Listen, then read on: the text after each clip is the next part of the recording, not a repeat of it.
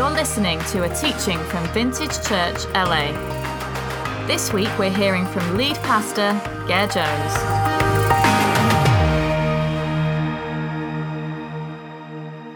So we are continuing in our series of looking at encounters that Jesus has with ordinary people like you and me. As we're looking at who Jesus is, it's often really helpful to look at how he interacts with people, to really understand who that person is. And so over the summer, we've been looking at this series called Encounters with Jesus. A few weeks ago, in John chapter nine, we looked at, if you were here, Jesus healing a blind man. And the question that his disciples had was, why is this man blind? Is it because he's done something wrong? Is it because he's sinned? Or maybe his parents sinned. And we looked at how Jesus responds to the great question of why suffering. So if you weren't here, you can go back to YouTube, listen to that. But he, Jesus heals this man, and we're going to look at the exact then next passage, because with this healing of this blind man, there becomes a little storm, a little argument with some people called the Pharisees, who were the religious rulers of the day. And Jesus has to sort out this argument that this healing stirs up. So let's look at it together. In John chapter nine, and we're going to look at verse thirteen. They brought to the Pharisees the man who had been blind, but now was healed. Now the day on which Jesus had made the mud and opened the man's eyes was a Sabbath. Therefore, the Pharisees also asked him how he had received his sight. Well, he put mud on my eyes, the man replied, and I washed, and now I can see. Some of the Pharisees said, this man is not from God, for he does not even keep the Sabbath. But others asked, but how can a sinner perform such signs? So they were divided. Then they turned again to the blind man. What have you got to say about him? It was your eyes he opened. The man replied, I think he's a prophet. A second time, they summoned the man who had been blind. Look, give glory to God by telling the truth, they said. We know this man's a sinner. He replied, look, whether he's a sinner or not, I've no idea. But one thing I do know, I was blind, but now I see. Then they asked him, what did he do to you? How did he open your eyes? He answered, look, I've already told you, and you did not listen. Why do you want to hear it again? Do you want to become his disciples too? Then they hurled insults at him and said, you are this, this fellow's disciple. We are disciples of Moses. We know that God spoke to Moses, but as for this fellow, we don't even know where he comes from. The man answered, gosh, this is remarkable. You don't know where he comes from, yet he opened my eyes. We know that God does not listen to sinners. He listens to the godly person who does his will. Nobody has ever heard of opening the eyes of a man born blind. If this man were not from God, he couldn't do anything. To this they replied, you were steeped in sin at birth. How dare you lecture us? And then they threw him out. Jesus heard that they had thrown him out. And when he found him, he said, do you believe in the Son of Man? Son of Man was Jesus' own name for himself. Who is he, sir? The man asked. Tell me so that I may believe in him. Jesus said, you have now seen him. In fact, he is the one speaking with you. Then the man replied, Lord, I believe. And he worshipped him. Jesus said, for judgment I've come into this world, so that the blind will see. But those who see will become blind. Some Pharisees were with him, heard him say this, and said, what? Are we blind too? Jesus said, if you were blind, you would not be guilty of sin. But now that you claim you can see, your guilt remains.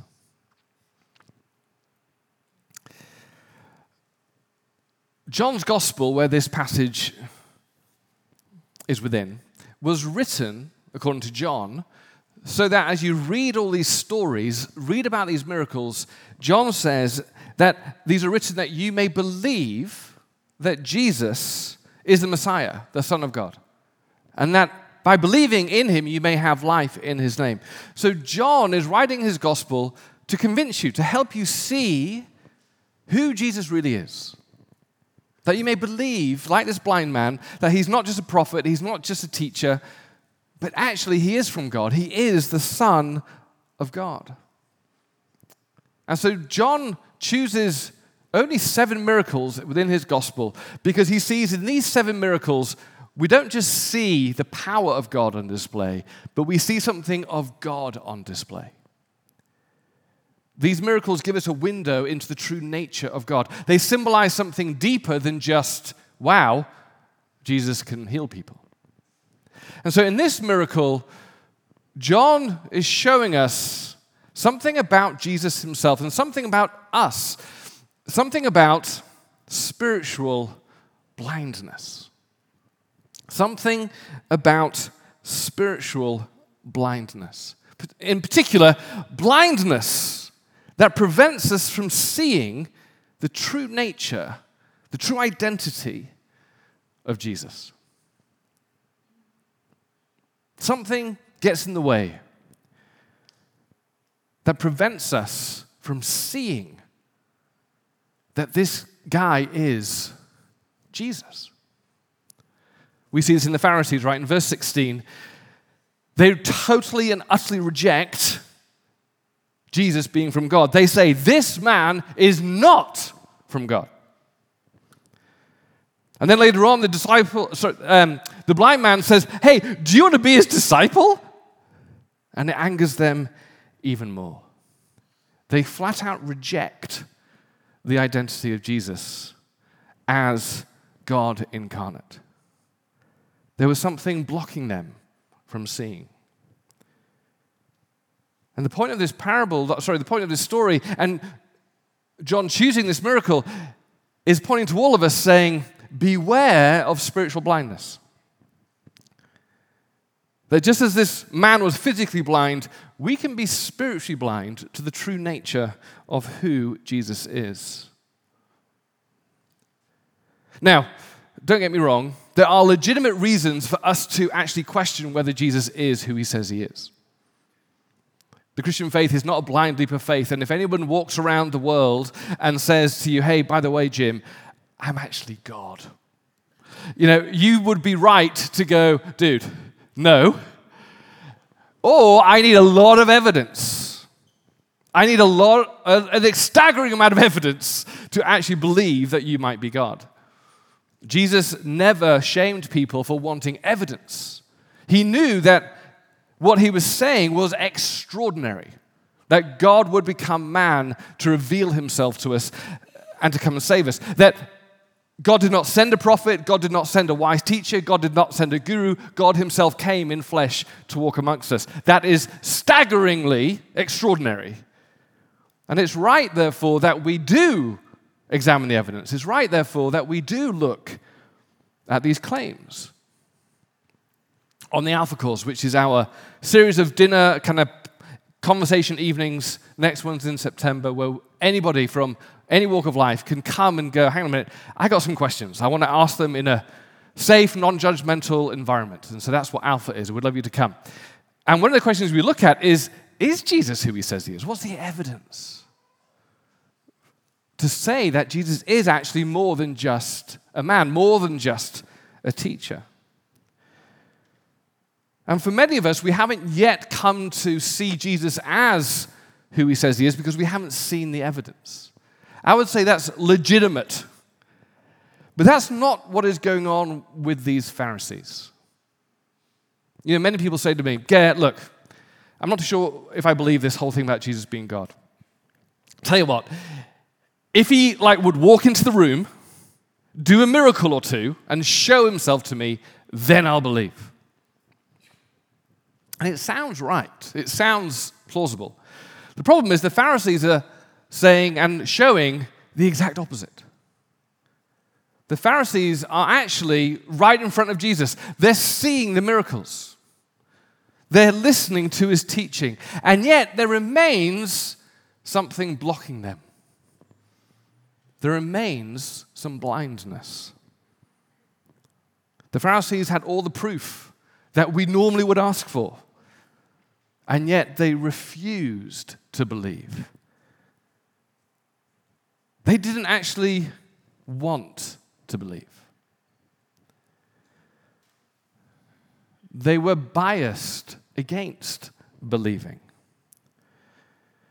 And that's not even just people who aren't Christians, that there may be a bias against believing. There may be a bias against actually seeing this to be true. But even Christians can be biased against it. I, if you've been raised in church, it's so common to go, well, I believe in Jesus, but if I'm honest, I'm not too sure if I think he's God. Or, or if he is God, some kind of lesser God. I'm not too sure I really buy into him being God.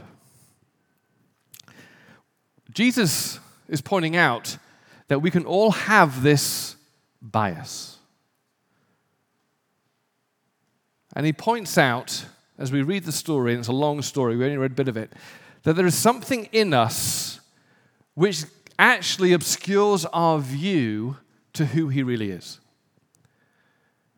None of us come to look at the evidence with twenty twenty vision.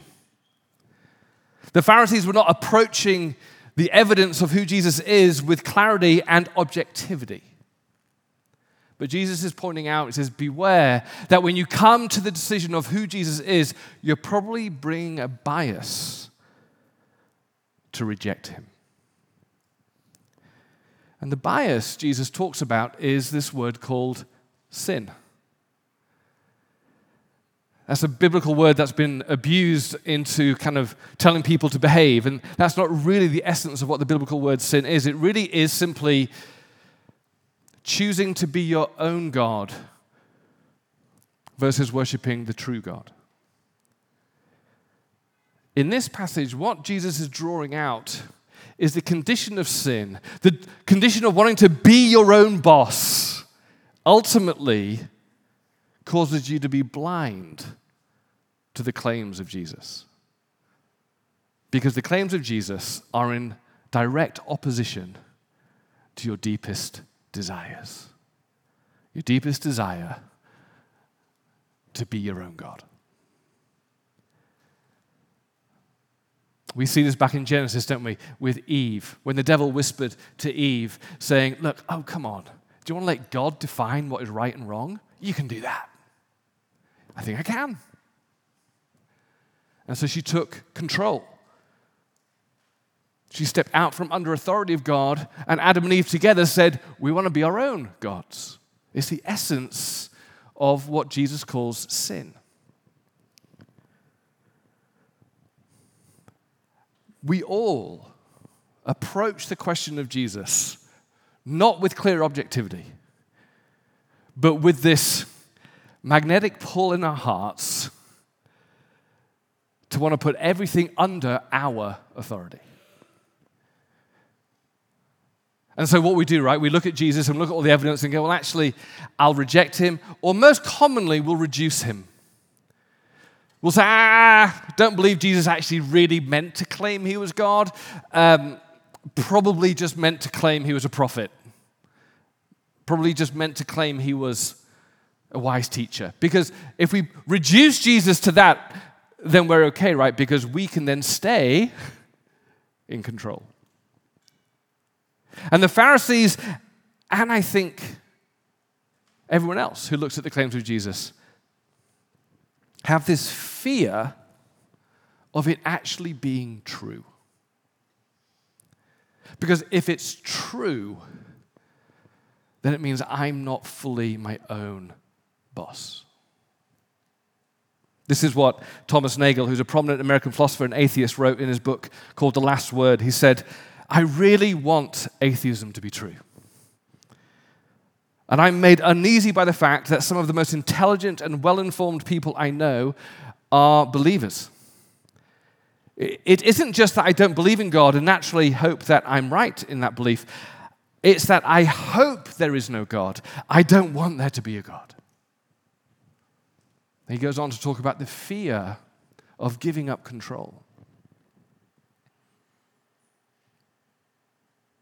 The Pharisees are being warned by Jesus This blindness is not simply based on lack of evidence, but it's the bias in our hearts against anyone else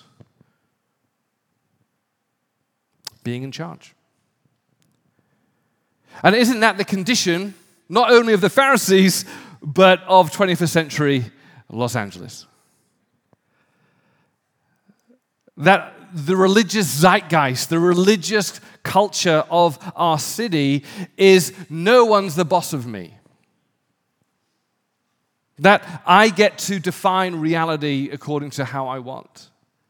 It's just the Pharisees extrapolated to a whole city, where what is true is what I want it to be true, and your truth doesn't have to be my truth.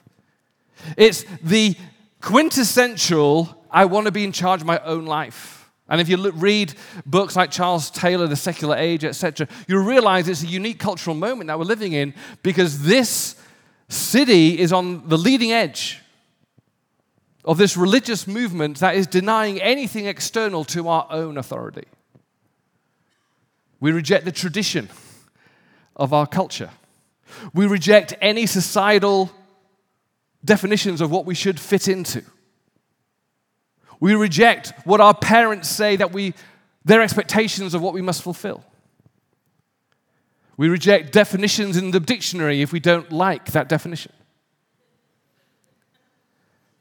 It's simply the fruit of what Jesus is saying is we all have this condition of sin, which means that we don't want anybody to be in control of our lives. We think that the way to joy, the way to happiness, the way to fulfillment is by fulfilling my desires only. And doing what I want when I want. And so when Jesus comes along and he says, actually, you are created. You're created according to a purpose. You're created according to a way of life that I've designed for you. And the way to life is to follow me, not follow yourself. We go, whoa, dude, time out. I'm happy for you to help me when I'm in trouble. I'm happy for you to give me a bit of wisdom when I've lost my way. But don't ask me to give up control.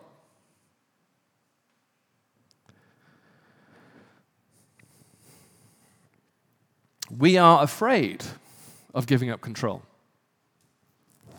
This is actually a fear that I deeply resonate with. I grew up in a system that actually had great expectations upon me, which actually really suffocated me. I grew up in a culture which had very strong expectations of what you were to do depending on what kind of class system you were born into. It still exists today. Downton Abbey lives long. So I was raised in the north of England, a traditionally poor community of England, where you were not meant to expect much in life because of your lot in life was born in the north of England. There was tradition that would suppress people. I had a father who came out of deep poverty. So I love him to pieces. He's with the Lord now, but he had deep expectations of me. And so I had these expectations of a father, of success, hanging over me. I felt I had to fulfill those expectations. Driving, I had, a, I was in a school, which is kind of like Hogwarts. Without the fun. But we were all in these uniforms, the teachers had capes on, all this kind of stuff. And they had a very strong definition of what it meant to be successful. It's the old days where success was intellectual success, either around history, economics, or arts. And here I was as a boy going, I love business. You're too good for business. I want to do these subjects. I'm good at them. Yes, but they're beneath you. I had these expectations of being something I wasn't. And actually, even worse, was I was in a, I, I kind of went to college, and even before college, I was in kind of a church that actually took away my own free will at times because the will of God was found in the will of the pastor. In those days, If you Google it, there was a name put to it. It was called, it's a weird name, heavy shepherding. Like the pastors were shepherds and wanted to stop you from making stupid decisions with your life, which sheep can do.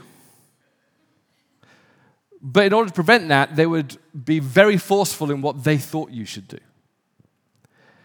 And it also took on the, the ring of, God says do this.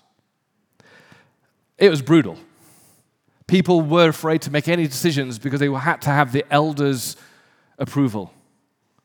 It got down to, what job should I do? Where should I live?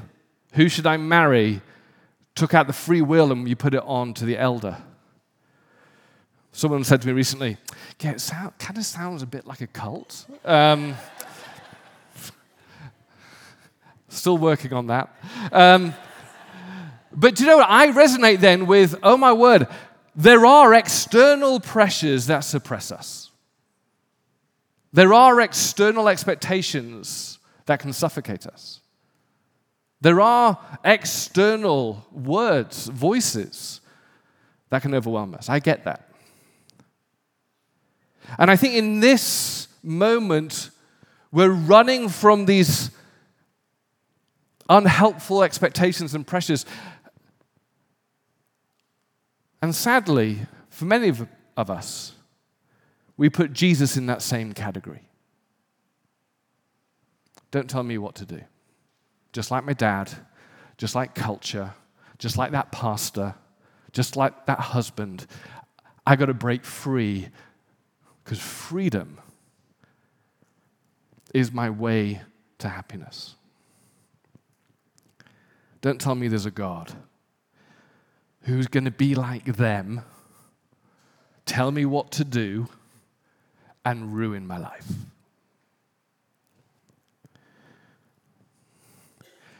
That was where I got to when I was about twenty-five. I was a lawyer in London, and I thought, you know what? I got to throw off. I need to shake free so that I can live into who I am and not fulfill the desires of any parent, of any pastor, of any school, of any God. I want to be free.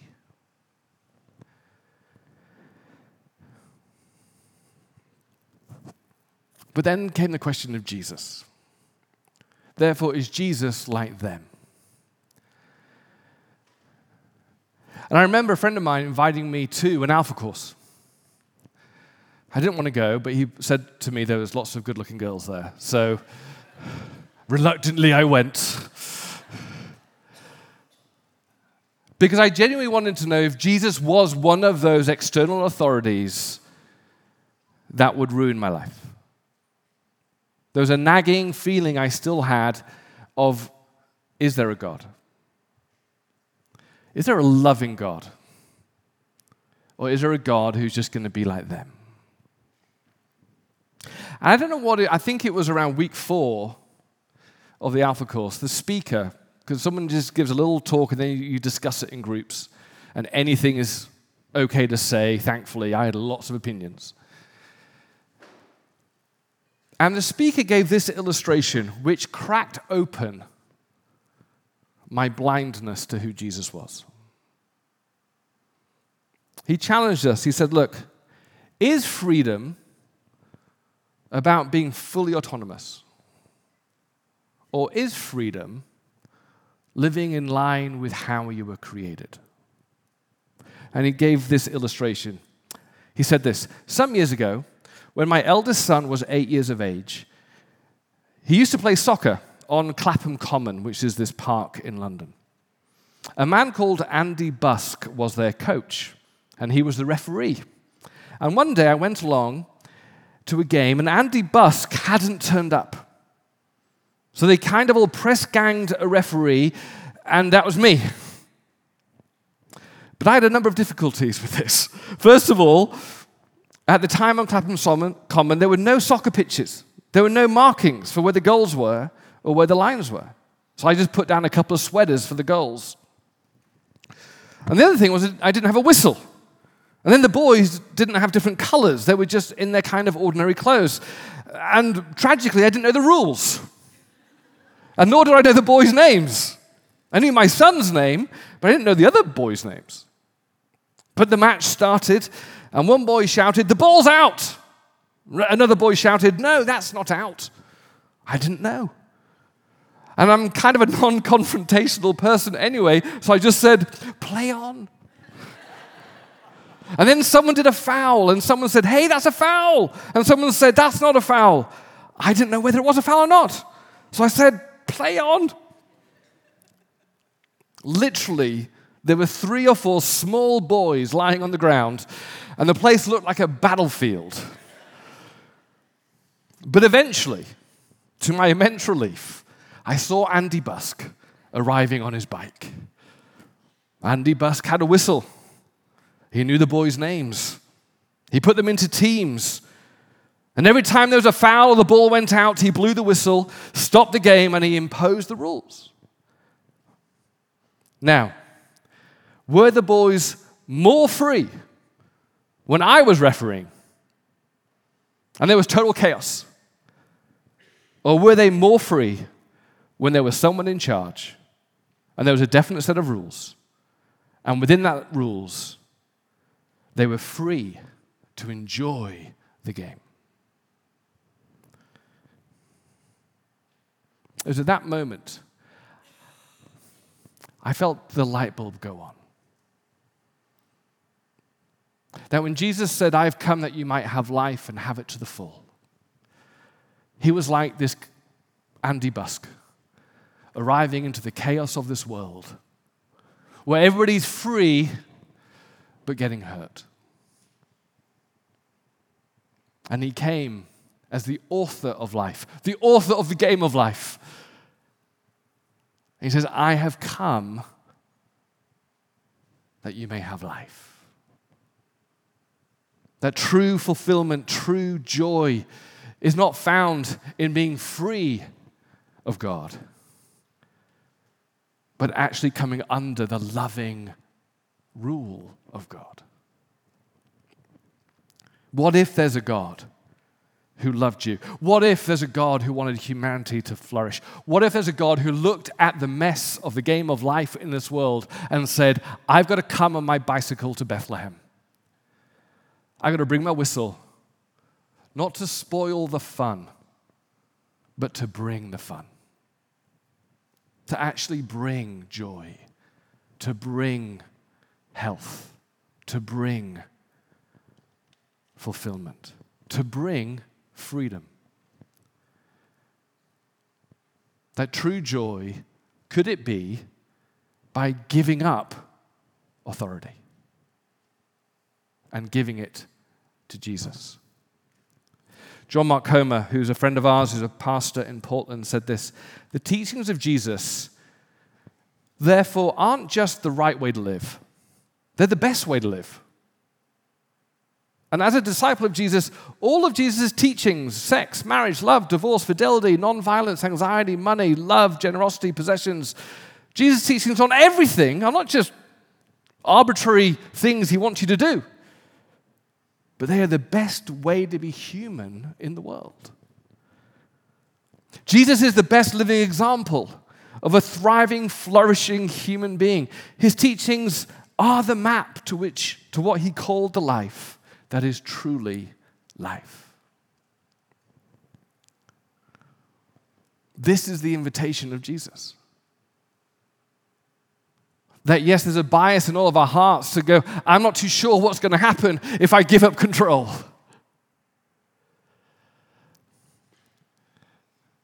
But I got to be honest, having control isn't working out well.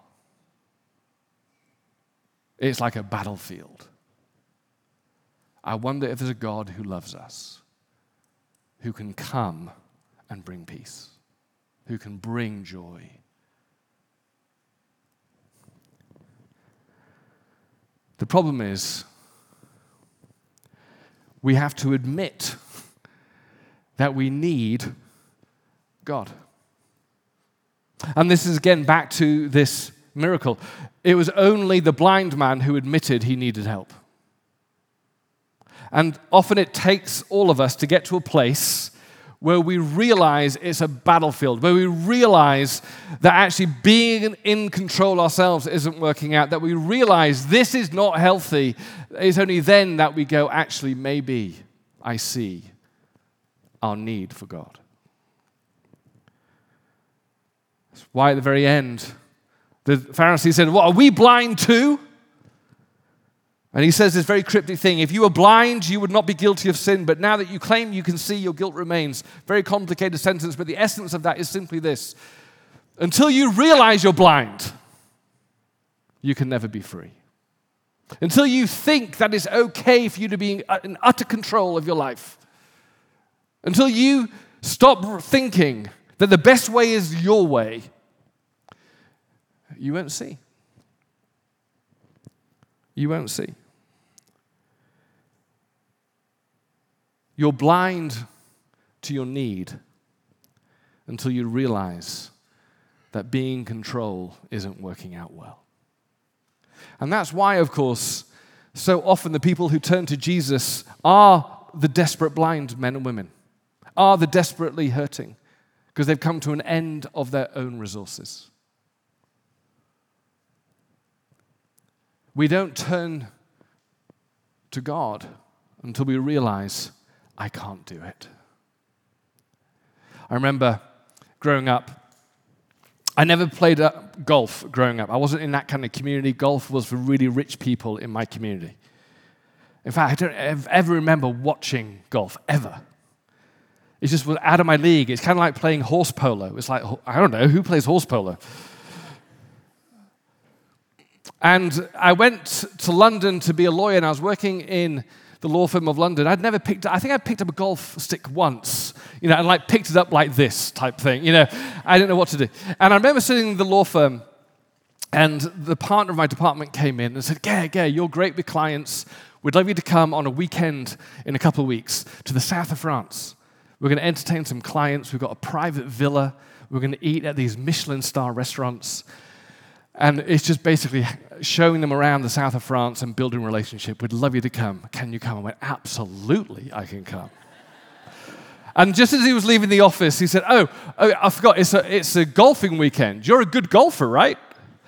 And I go, absolutely, I'm a good golfer. Panic. And so the next weekend, it was two weekends, so the next weekend, I went back to see my parents with the sole intention that I knew, the only golf course I knew was down the road from where my parents lived. I didn't know what to do. So I remember I went to the A T M. I got out like five hundred pounds, which is about eight hundred dollars in cash. I went into the golf shop and put down a stack of money. And I said, I need to learn how to play golf today.